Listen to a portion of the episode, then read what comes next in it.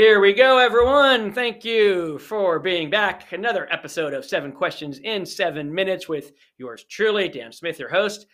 You know how we do it. We ask our guests seven questions, one at a time, of course, and they've got to get through all of those in about seven minutes. And then you can get back on with your day, get out there, GSD, get some shit done, make some stuff happen. But in the meantime, we bring you seven minutes of great content, maybe give you some ideas. So, our guest today, long time successful, like actually like nationwide recognized successful recently. Congratulations on that. Thank you. Thank you. Um, lender extraordinaire, um, and our preferred lender because he just rocks and does such an amazing job. Frank Blakeley, thank you for being here today. Thanks for having me, Dan. Appreciate it. So yeah, Frank, like everybody else, just a couple of seconds ago said, um, "Are you going to give me questions?" I said, "Yeah, sure, live on the spot." He's like, "Oh man, I should have had a Red Bull first. Um, so- right. I still can, right? Don't worry. You're bringing the energy, so I'll just take it. Uh, so let's talk real quick about. Um, I'm gonna move this. While I'm thinking about it. Let's talk real quick just about um, who you are, what you are, how long you've been doing it, all that good stuff. Give like a 60, 90 second intro. Yeah. So uh, Frank Blakeley, I'm a local branch manager for a branch here in Orange County uh, for a direct lender. And so we've I've been in the business for over 17 years. Was in the fitness industry about before that. So a lot of what we do is about assessing goals and then making the prescription, and that comes with a pre-approval and what uh, mortgage recommendations and uh, options a client should have. Yeah, so we have a team here locally. Um, I manage a branch with my partner Hazir Najati, and we've all worked together for over 15 years. So a lot of a lot of uh, making sure it's consistency, consistency with the team. Amazing program that he runs over there. Amazing shop that he runs. He is unfortunately a Chargers fan. So- there was one of the questions. That wasn't a question either. Yeah. Yes. I so know what that feels like. I, I keep giving him a hard time um, about that. So go Rams. All right. So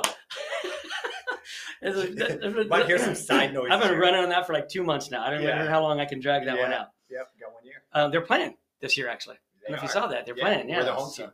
Yeah, yeah, yeah. You are the home the team. home team. Super weird. Yeah. So Maybe I'll let you use my other ticket. All right, here we go. I'm going to hit start. We're going to start the, uh, I do this, uh, start your engines, Yeah. right? Here we go. Let's get into it. Voila. Okay, so 2022 has started. Have you, you haven't because no one has, but what has this year been like in the lending world? We always talk about more like uh, uh, uh, real estate agents, what it's been like. What's it been like for lenders in this crazy competitive market now that we're a couple months into the year? Yeah, it's uh, insanity is a good word for it. Just because you never know what you're going to get, and we're, um, you know, just doing the best ways to strategize our clients because of the shortage of inventory, and just how insane people are going with their offer sometimes, right? And this is at every price point. So we're really going, hey, you know what, clients, be prepared for whatever. But when you find that house that you really want to go all in for, let's make sure we have the strategy in place now because you're going to have to move quick. So it's underwritten pre-approvals, it's going over different scenarios in advance, and then it's just going all in. And it's working really hard to make sure our clients are prepared um, to remove contingencies, to move quickly, and know what their options are right away. Especially when we go, hey, you were approved, you know, two months ago at a low three percent rate, and by the way, now your interest rate may be close to four percent. So it's just gulp. Let's go. Are you still in it? Yeah, And yeah. let's prep, prep you to, to win it once you find the right house. Um, what are some of the things that you do? I got so many questions that came out what you said there, so I'm going to try to narrow it down and remember Mm-hmm. them. What are some of the things that you do that you think differentiate you? I have my list that I know what you do, but that Yeah. differentiate you from like the other lenders out there. Yeah, so I think one of the great things is I have a great team. And we all know our lane in the team, right? So I am the one that does the the basis for what a client's going to do to understand what their goals are, right? What is their down payment? What what can they do realistically? What is their budget? And then my team is the one that pre-approves it, send it to underwriting, make sure that the financially they're secured. And then you know when they're submitting an offer, I call listing agents. I send a video introduction to uh, to listing agents, and we make sure the client is totally prepared on their options. And that could be something like, "This is the offer price, and here's what your payment and cash and close is. Here's what you would go up to." So already prepping them for a counter, and in some case, cases also preparing for maybe an appraisal gap, right? So Gotcha. just having all levels to make sure the client is comfortable because it's you know some it's anxiety, right? Making And sure that it's- doing the right thing. It's nice having uh, the lender in the equation help with that too, and not always just the agent having like bring the hammer and bring the bad news, and Yeah. having like some a third party reinforce like, hey, this is just what it's like out there right now. Well, in most cases, the agent's involved in it, right? Because we have to know, hey, what what do they really need to go up to? Right. But I'm saying from an agent standpoint, it's Yeah. great because a lot of the, their lenders don't help Yeah. in that capacity. can't so they're, they're just they're just left out on their own trying to explain it to the to the to the buyer. Yeah, and they don't have the help. Like you said, you do the videos. We've Yeah. had great success with the other agents being like, wow, okay, they're super qualified. Their lenders reached out to me. I didn't have to go hunt them down Yeah. to see. So, okay. Well, so I was, I was example agent called me this morning. He goes, "What can you do as far as contingencies? What can you do this?" And I told him the days like, "Really? I thought you'd be better than that." I go, "What do you need? yeah, right. Tell me what you need." And they gave me the days, and I said, "Yeah, we can do that. Put in the offer." Yeah. The more they give you, the more they're ready to rock and roll, Yeah, right? I'll tell you whether the client because the client has to be prepped. They're part, like closing early just isn't on the lender. It's also on the client understanding that they have to get documents in, sign documents, all those things. So if we have a client that's super responsive, then they say 14 days. Yeah, this client can do it. We can do it too. Let's. I know that we did one with you in 11 once, and you guys were ready to rock and roll in 10. Mhm. HOA dropped the ball and forgot to send the docs. We got held up a day, That's right? I'm kind of one of those guys when you say, Do you want the paperwork? client. I get it to you within the hour, right? client. That's So, right. like, any tax returns. I was like, Wait, okay, you got them. Yep. So that helps, Always a team. right? All right. Absolutely. Um, so what are you seeing out there with real estate agents? You see some real estate agents who are hitting it out of the park. You see some real estate agents who are struggling. You have a mass exposure to a lot of real estate agents. What are some of the top Yeah. traits of people who are still succeeding at a high level right now in this wackiness that you're seeing? Yeah, it's uh, agents that understand change as part of the market, um, finding ways to adapt as far as the strategy. And really, you know, clients want to hear certain things, and there's nothing wrong with telling them what they want to hear, but you really have to tell them what they need to know to win in today's market. And the clients that are winning are the ones that are not afraid to factually tell the client what they need to know in order to win. Okay. Fair, honest, clear is kind. Who said it? Brene Brown has this book out there It's called "Clear is Kind." It's not always kind, but yeah, yeah, yeah but it is yeah. because you're not like misleading them. You're not, you know. I hear from so many agents like, "Oh, what do I do? They wrote an offer and it didn't get accepted, so now they're bummed and they might not want to look anymore." This is on their first offer. Yeah. This isn't like 12 deep. This is on their first one. That's a bad job of prepping them for the competitiveness of the market. If they don't understand that they might not get the first one they write on, right? and that's I where the buyer fatigue is and people for getting frustrated right Yeah. so i guess to clear that clear clarity and kindness is uh setting the appropriate expectations Yeah, and be clear with it. Mhm. All right, question number 4 Mhm. Interest rates. Yeah. Predictions. No one has a crystal ball. Everyone's got their own take on it. Fed changes their mind like every day Yeah. about what they're doing because it's you know the war in Russia and the this and the that. yeah Um, so where do you think, if you just had to guess, interest rates for the rest of 2022, what do you think they might do? uh, go up and down Go- that so i think you know it's not normal for the market to move as high as it did as quickly as it did right to go from a 3.125% rate to 4% to 3.65 that's not normal and so a lot of times the market is pressuring the feds into telling them what they want to hear. And right now they want to know what the fed's monetary policy is. So right now we know that there's a high likelihood this month that the prime rate will be raised to a quarter percent right in march. Then they want to know that the monetary policy as far as like bonds and things like that are going to stay consistent with what they've already said. If that happens we may see interest rates go down.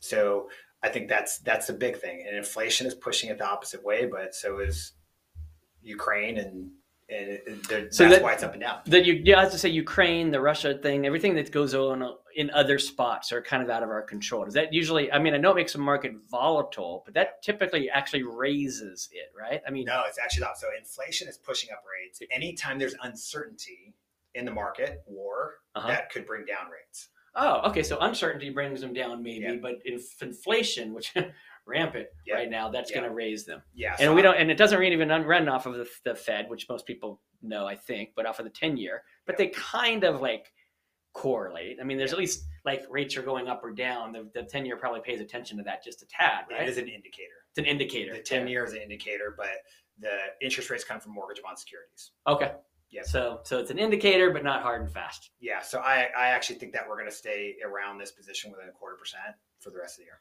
Somewhere between three and seven eighths and four and an eighth in that range where i don't even know where we are Um, today I would say the quarter percent is probably with three and a half to four percent. okay three and a half to four percent is a half Right. So let's okay. check, let's say three point seven five is the average. We're going to Okay. move up and down from there. Got it. Um, how about investor? Let's go to question number five. Investor money.